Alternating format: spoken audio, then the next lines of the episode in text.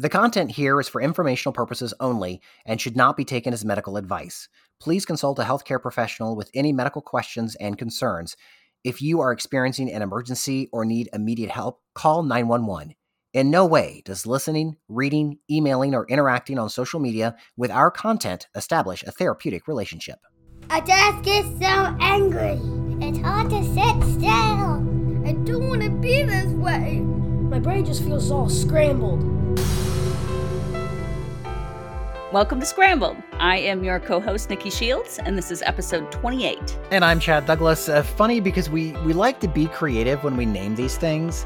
And there was a long text conversation about what we should name this episode. Then there was some actual face-to-face conversation what we should name this episode, and we came up with what I think is the most creative one we've ever done, and it's simply unexpected coping skills because sometimes you just keep it simple, stupid, right? It's fun to be catchy and cute and make everyone go, "Oh, how cute!" But sometimes it's just like, "Hey, here's what we're talking about, and uh, this is what you're going to get from this episode."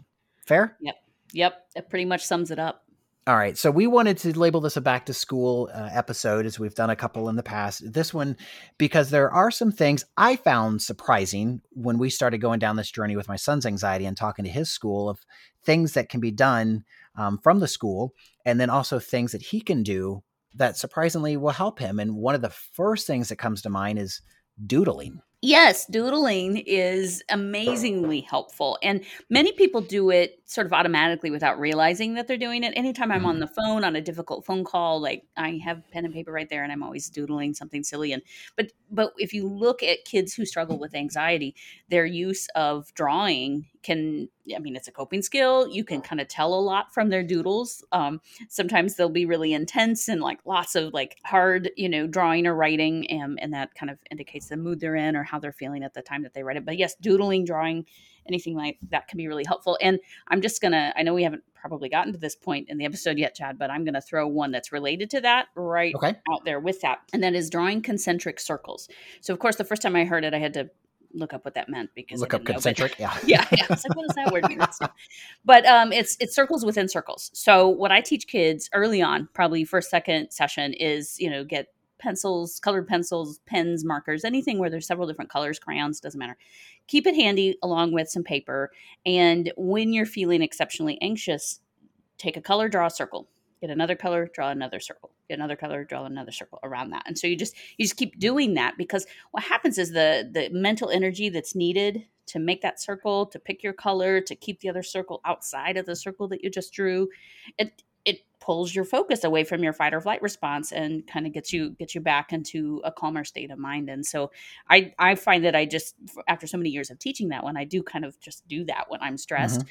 And so you can always kind of tell you look around the house, there's little little circles drawn everywhere and looks like looks like crop circles or something, but on paper. But I, I said maybe that's what crop circles are. People are anxious and they're out in like uh, wheat fields and they're just uh, drawing the circles. making I don't know. circles within circles. I don't know. But so doodling, drawing, uh, making circles, or any other shape, honestly, is is a really great way because you're by using your hands and putting focus into what you're drawing, you're taking some of that mental anxiety, you know, and and the, the discomfort in your brain, and you're kind of translating that to paper. So, can that you said helps uh, regulate anxiety? What about focus? If you're focused on those circles, are you then focusing in class as you're listening to the teacher speak?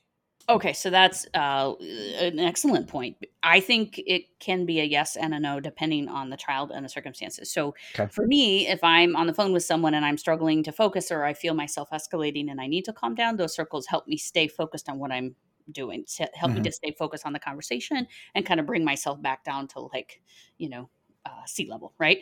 Uh, for, for some kids, that might you know if they're really into their artwork if you know that kind of takes over their focus it might distract from what they're listening to but it's a whole lot better than a panic attack you know and so i think Yeah. that you know you have to kind of weigh the pros and cons of each strategy um, because for some kids it's going to help them stay in tune right for others it might take them actually a little bit further away from what's going on in the classroom I will say, just from experience, and uh, obviously he's my son, so I can only speak to him, but he can focus on other things as he's doodling, as he's drawing. He's actually a pretty talented little artist too, which is kind of cool. So he'll doodle, but it's like, hey, cool, you drew Stitch from Lilo and Stitch, and you listened to what I was saying because I've asked you questions, you've repeated it. I mean, I've told Yeah. a story in the past about how that day at church I lost my cool when we got in the car because he was under the pew and everything. And then I said, you know, what was the sermon about? And he was able to tell me. I was like, oh, great. Yeah, we're really good at multitasking, but we we have to kind of monitor ourselves and see if that multitasking is helping or if it's making things worse. And so, in the case of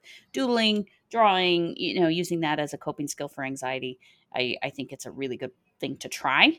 Um, and I've taught families to kind of just leave drawing supplies on the coffee table, on the nightstand, in different places where it might come in handy. And um, the thing about teaching a child to do that is you, you don't want to make it a whole like, okay, I'm going to teach you a coping skill and we're going to draw Mm. these circles, you know, because they're going to roll their eyes and not be interested at all. But the next time that you're really stressed, if you get out your markers or your pens or your colored pencils and you start drawing concentric circles, you know, and your kids are there, they're going to see that and they're going to want to draw circles too.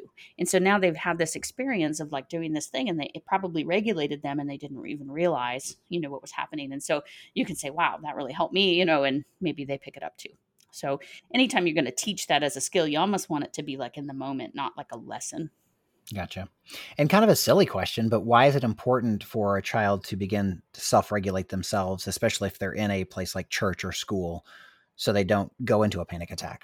Well, it's not a silly question by any means, but it is a much bigger question than than I can probably answer briefly. But I, you know, one of the most important skills we can learn as a human is self regulation, and and I it starts you know from birth, and that process continues and all the way through the lifespan. So you know, learning anything that can help you kind of recheck yourself after a moment of panic or a moment of like emotional upset, I just I think super handy to have on board um, and so if you can teach everyday activities and this is why we we wanted to do this episode is like what are things you can do at school Mhm. at home in Mhm. lots of different settings that actually work and so this is a big one because you can pretty much do that anywhere and, and something we might get into a little bit later is you know if you know that's your child's method and you know that works for them you may want to communicate with the teacher a little bit about that Yeah. because you don't want them to interpret it as distraction and and have it become like a disciplinary issue Yeah. And a little later, we're going to bring in a, an educator to talk about it's all well and good for us to come in here and be like, do this, this, this, and this to self regulate. And then that educator is going to be,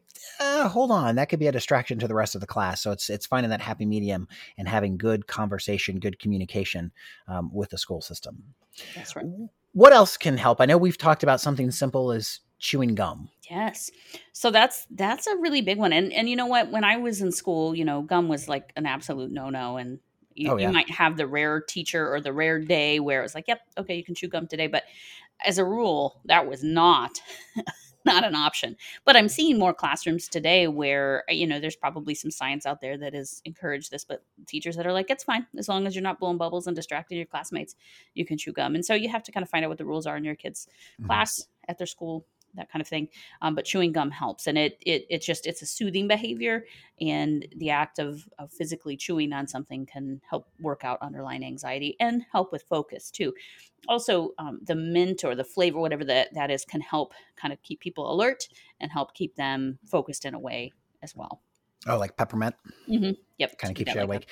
And I got to think too, one of the obvious ones is going to be like a fidget toy of some Oh, yeah. s- sort. I, know in, in my son's experience, it's been fidget toys are fine as long as they don't make a noise. So then it's hard to find a fidget toy that doesn't make a noise.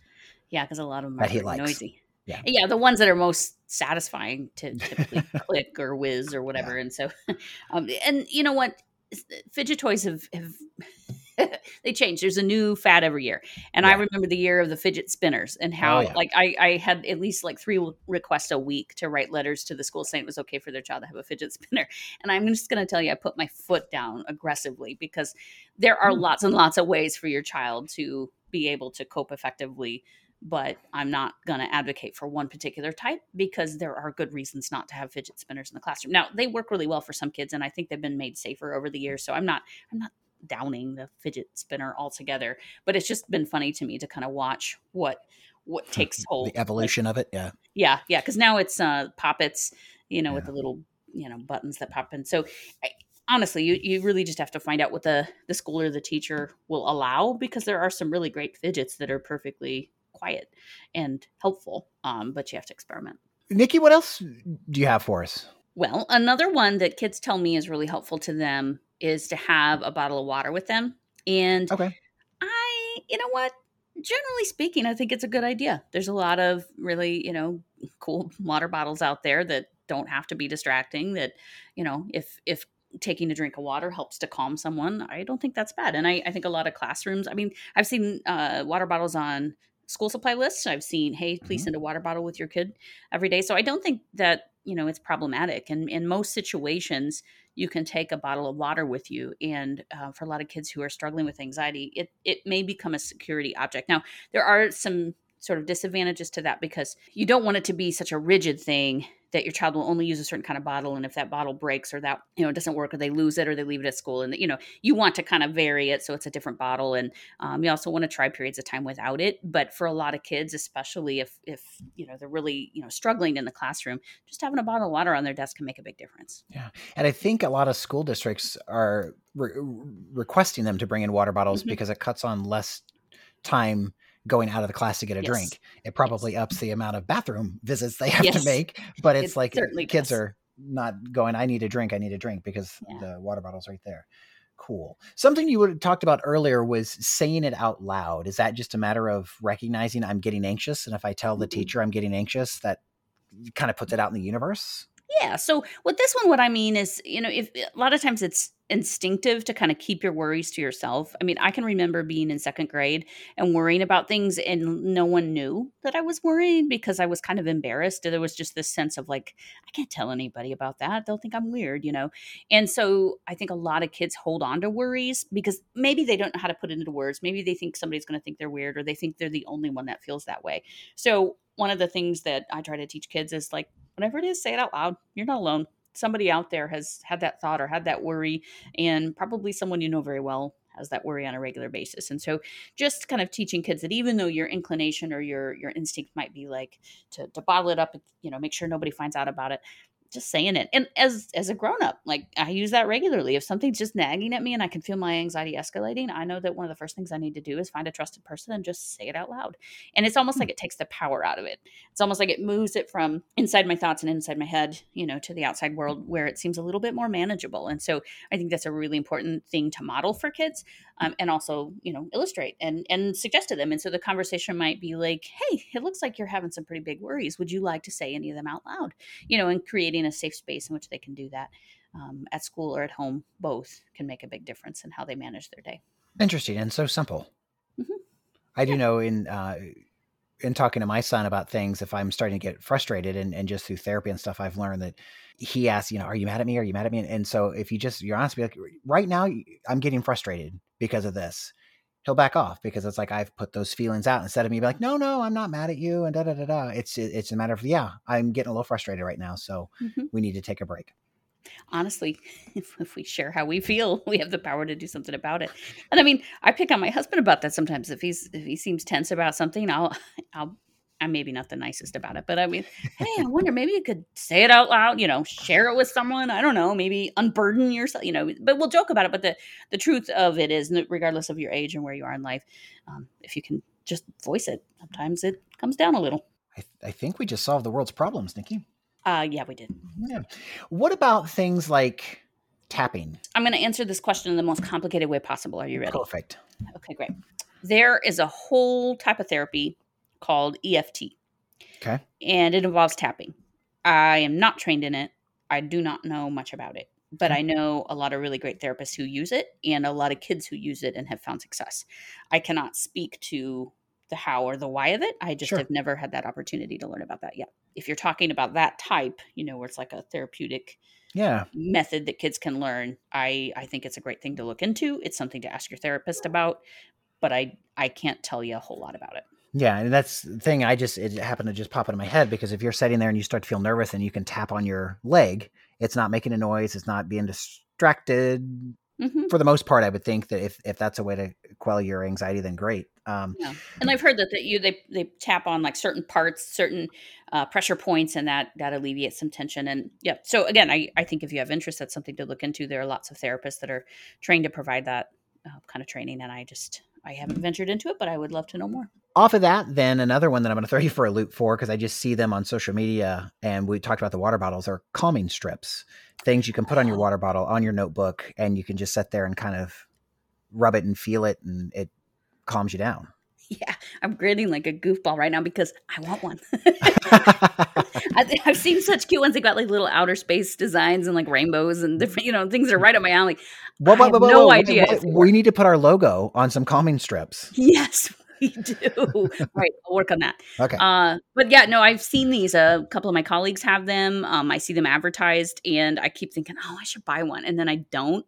And then I'll see them again. Oh, I can't believe I didn't buy that yet, and then I don't again. So I don't, I don't know what the holdup is, but I think they look fun, and there might very well be some effectiveness there. It, you Mhm. know, I, I think much like uh, you know the fidgets and the other things that we get, uh, it's going to work for some people and not for others. But I do know that rubbing a stone or a rock or yeah. even the surface of the table or kind of scratching your fingers on things those are all like self-soothing behaviors that people engage in and so if there's like a, a what did you call it Calming strip. calming strip that's it i Mm-hmm. couldn't think of the term uh, on my keyboard i assure you i would be messing with it all day so um, i'm going to say i support them and i'll i'll go ahead and buy one and, and do a little research how's that sound? Even even though you haven't done it. Um, speaking of which, I'm to- I'm totally like derailing everything here, but we had talked a couple episodes ago about reviewing podcasts, and you failed to do that assignment. Have you completed that assignment?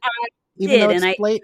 I, so I used the method I used to use in college. If I missed a class or or you know didn't didn't do what I thought I was supposed to do, I would then go and like overdo it to Yeah. kind of compensate for my slacking. And so I reviewed five Oh. different podcasts. So the assignment was two, so a little I overachiever. Yeah. So You I tardy overachiever.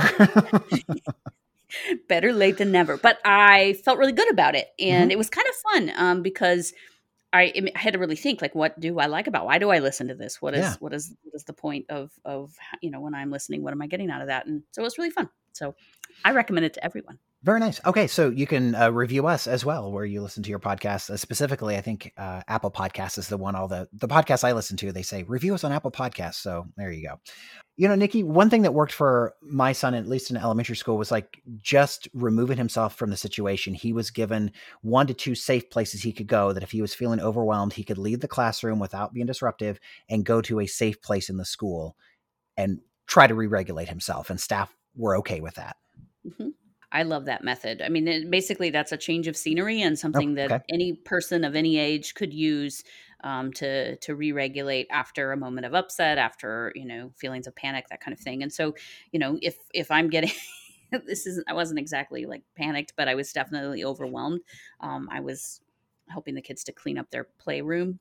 Um, and I was just filled with rage. You know how you get when you see like that sounds awful. it was it was horrible. Like Play-Doh ground to the carpet and things that you remember buying broken Yeah. because they just didn't get picked up, you know, and it was just like that that moment of like, oh my gosh. So anyway, um, change of scenery. I went outside, you know, I breathed in the hot lava air because it was really hot yesterday, and I, um, you know, it was just different things to look at, different things to think about, and it just that brought me back to earth, and I was able to come back in and regroup and get back to it. So like anytime your emotions are escalated, regardless of what sort of emotion they are, uh, changing the room you're in, going outside. If you're outside, go inside. If you're hot, get cooler. If you're cooler, get hotter. You know, anything that just kind of changes your environment is going to make a big difference in helping you to re-regulate. Here's another kind of odd question for you. And when I had the idea to start this podcast, I immediately thought of you because of your sense of humor. And I knew that you would be able to talk about a serious topic, but do it lightheartedly. So, how much does humor play into your role as a therapist, and how much can humor help, I guess, re regulate anxiety? So I, I think humor plays maybe too big of a part in, in my role as a therapist. But uh, certain certain clients over the years might suggest that that was that was too much of it. But no, I, I think humor is a really important part of working with difficult emotions because it's it's sort of I don't I don't know is is humor the opposite of some other emotion? I don't know. To me, it feels like all of the good feelings combined. And so if you can take yourself out of like well like me yesterday in my you know fury and rage I was just thinking when you said you breathe in like the hot lava air, it just kind of made me chuckle. And I was like, uh, let's talk about humor. And uh, they say Yeah. laughter is the best medicine, right? It really is. And and if you're, you know, lonely, sad, you're crying, you you feel like everything is horrible and you pull up like one of those websites where, you know, autocorrect.com or what is it? darn you autocorrect.com or something like that, but it's like text errors. Mhm. It doesn't matter what's going on for me. I read a couple of those and I am just overcome with laughter. And I don't know about you, but I would much rather laugh than cry. And but like Yeah. humor has its place, but you also have to feel that other stuff too. And I, I think if you're really good at finding things that are funny and spending time in that space, then it's easier to experience the hard emotions too. It's just like a different end of that same emotional spectrum. And so for kids, the the way that we I try to use humor is teaching them that, you know, funny jokes can pull them out of a foul mood. Funny jokes can help other people come out of a bad mood. And so, you know, I I've taught kids to say, "Hey, have you heard any good jokes lately? I'm feeling really anxious right now and that would help me." Or, "Hey, I heard a good joke. I'm going to share it with you." And both of those activities can can kind of like help kids utilize humor to get back out of a funk. So for adults and kids alike, I just I think humor has has to be part of it. Yeah, I mean, it releases those endorphins and stuff, and That's they right. Swim all around and make you make you happy. You just have to know how to use it. I remember once in I was in seventh grade, and I tell my son this story all the time, to where it's almost to the point where he's rolling his eyes, being like, "Yeah, Dad, I got it." I was in seventh grade, and not an anxious kid at all, but I was making like little comments and things, and I was getting good response from the kids, and they were laughing. And the teacher called me out in the hallway, and she was like, "I I appreciate your sense of humor, and it's good and great and encouraging." but it's very distracting to the class and it's Mhm. hard for me to teach what I'm trying to teach.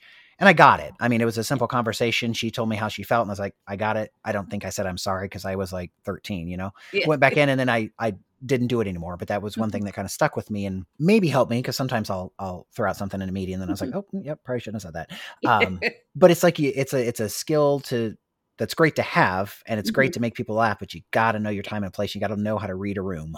That's exactly right. And Very important. it's that can be very fun to watch young kids who who we think are going to grow into really funny kids, but mm-hmm. like for several years they're not really sure how to do it. Right? They, Yeah. Their jokes don't land, or they can't read the crowd. They're just they're just not you know they don't have it quite figured out. But you just know someday they're gonna nail it and they're gonna be hilarious. And so that's really cool. But like what you said, there's a time and a place. And you know when you're when you're learning to be a counselor, like there's a there's a whole conversation or or class about that. Like you know know when to use humor and know when not to because it can be very harmful. You know, and Yes. you, you can see where in a really intense therapy session, there's moments where it would make a big difference, and there's other moments where it would just definitely derail progress. So, like anything else, it, it has its place, um, but it's a great way to kind of change your mood. And so, I always, you know, have kids like, "What's the funniest video you've ever seen? What's the, you know, I have a friend who loves to watch like TikToks of people falling down. It just just gets her laughing every time. And so like that's her go-to when she's stressed is had, and has had a rough day. She'll watch a bunch of those kind of TikToks and it just it just brings her back out of it. So I teach kids to find that thing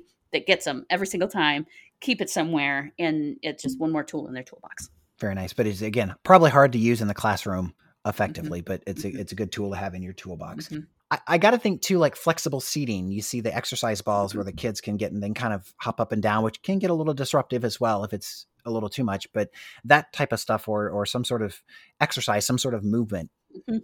should help you shake it. much like humor uh, movement is is the cure for lots of things and so you know one of the one of the first things i recommend to anybody who's coming in with depression or anxiety that's just been super overwhelming is get moving and the problem Hmm. is that like it's it feels kind of just like you know t- talking about it or saying something out loud like it feels a little counterintuitive the your your brain wants you to like you know vegetate and be you know to yourself and sort of hide out and hibernate but like what your body needs you to do is just move. And exercise is the I, I will say it as somebody who is not a huge fan of exercise it is the single best way to reduce anxiety. You know if you are just in your head stuck frustrated anxious panicked and you take a walk you are going to feel better.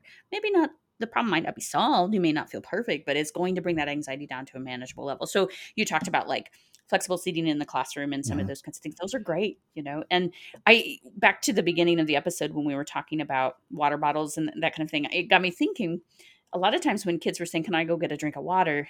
they weren't saying i'm thirsty. Yeah. they weren't dehydrated. They were saying i need a break. I need to be away from this. And so by having water bottles on their table they're getting fewer opportunities to move their body or kind of Hmm. change scenery kind of some of the trips you know tips that we've talked about. And so but it's important to have that kind of movement. And the, the best teachers i know incorporate movement into lesson plans. And so it's not just sitting at your desk all day long. But for adults and kids alike move it you know what and it doesn't matter what the activity is anything that gets you physically moving is going to help every time Okay, Nikki, what else you got? math Ah, the heck to the no. Moving on. Math would make me anxious. Math does Not always true. Math makes me feel dumb. math has gotten a bad rap on our our podcast. We we have we have dissed math For a lot, but Good reason. well, There's hard. no there's no way you will convince me that math is a good way to quell anxiety. and I've used no, quell twice in this episode. that's that's got to be some kind of record. I, I mean, I have a thesaurus. Yeah. uh, so here's the deal. And it doesn't, so this particular trick does not have to be math. And for yours truly, it's not going to be math. Um, Okay. It would be something different. But, but uh, the, the science behind this particular one is that when you do something that requires some thought and some like problem solving, you're Mhm. using the front of your brain, right? Okay. and your fight okay. or flight response is coming from the base of your brain, from your brain brainstem. So when you are venturing into panic, when you're having a really hard time, uh, you and you kind of get your mind going on some kind of problem solving skill, you tend to be able to short circuit short circuit that fight or flight response, right? So for me, it's not very often going to be math because I just I don't enjoy that space, but uh, for a lot of kids, it is. It's just doing their times tables or you know some basic addition and subtraction. I'm going to use like state capitals Okay. or you know so i'm going to match states to their capitals or i'm going to spell complicated words out loud um, or i'm going to recite some kind of fact you know what i mean so when you're working with kids and you see them escalating you, you don't want to make a thing of it you just want to kind of quietly ask the question you know what's three plus three you know what happens when you mix red and blue. You know you you want to do something that you know they know because that just sort of jolts them into using their frontal lobe which can help kind of shut down the anxiety. And so um, you just kind of have to know what your kid feels really like skilled at and what they enjoy Mhm. talking about and that can kind of help. Um, i'm i didn't get permission to share this so we may have to edit this out later chad but um, my husband was driving in the mountains on our vacation and uh, learned while driving in the mountains that he does not at all like to drive in the mountains. And so he you know his his anxiety was escalating as we were also escalating. And so he was like talk to me. Ask me questions. Bring up stuff. It doesn't matter what it is. Let's just talk. And so it, he he's never heard me talk about this particular trick but he instinctively knew that if he was thinking and interacting that it would reduce his anxiety and so um, that's a really good trick it's just you, you sort of forcing yourself to do frontal lobe activities or problem solving activities to kind of help reduce that panic response in the back of your brain Yeah, you're like, let me pull my fingertips out of the dashboard, and uh, then we'll go. Because you know you're probably in that fight or flight mode too. Actually full like confessional here it was the time of my life like i Oh. knew he was really stressed and i feel kind of bad as a licensed therapist sitting here saying that while he was like having the worst day of his life i was having the best day of mine but it was so glorious and the views were just so breathtaking that i was like ah you know i need you to calm down because i'm really enjoying this you know so truth be told you're ruining my vacation. yeah, you're ruining everything Alrighty. I wasn't the most supportive wife in that situation, but uh, we all survived. We got safely up and down the mountain, and uh, you know, I'm just trying to figure out how to get him to go back. And we're here to tell you all about it. So very nice. all right, let's move into now a little bit more of a difficult conversation with things that can help. Let's start with music. I know that can be very calming, but I can also see from a teacher's perspective how that can be disruptive to class. If you have a student in there that's got headphones in, specifically Bluetooth ones that can hide under a girl's hair or something else. Yeah, that gets a little touchy, but music can really calm you down.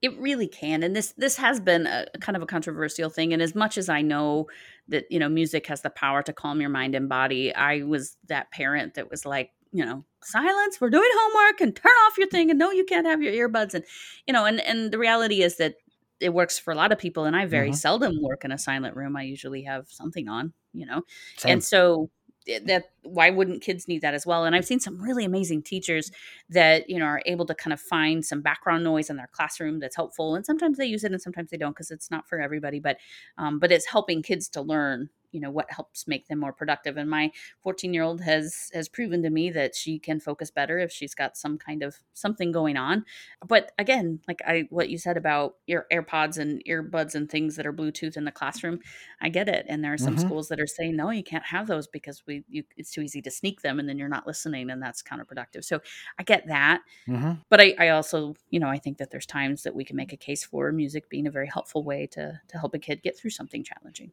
and I think something that we've brought to light in past episodes, and I think more the society is too, is just children are little humans. And I set at work and I either have music playing or I have an AirPod in with a podcast going. I've got noise somewhere. So why wouldn't be able to do that too?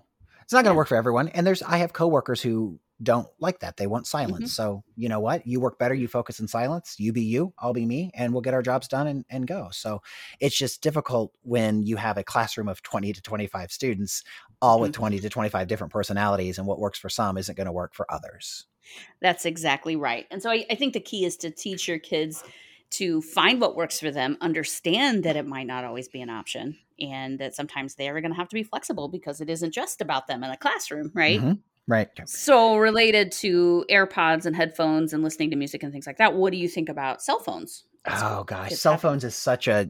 How much time do we have left on this episode? Because, um, you know, in my former career at the TV station, they called me in the newsroom Switzerland because I would never make a decision. I would always see both sides of things and never come to a, a, definitive decision. And I'm kind of that way with cell phones because I get it. I live with cell phones and iPads, and it's like turn them off because it's disruptive. It's annoying. Um, sometimes I refer to them as a brain uh, eating amoeba when I take it away from my daughter. And I see in a classroom how distracting that can be a student texting or a student listening to music, a student doing anything other than paying attention.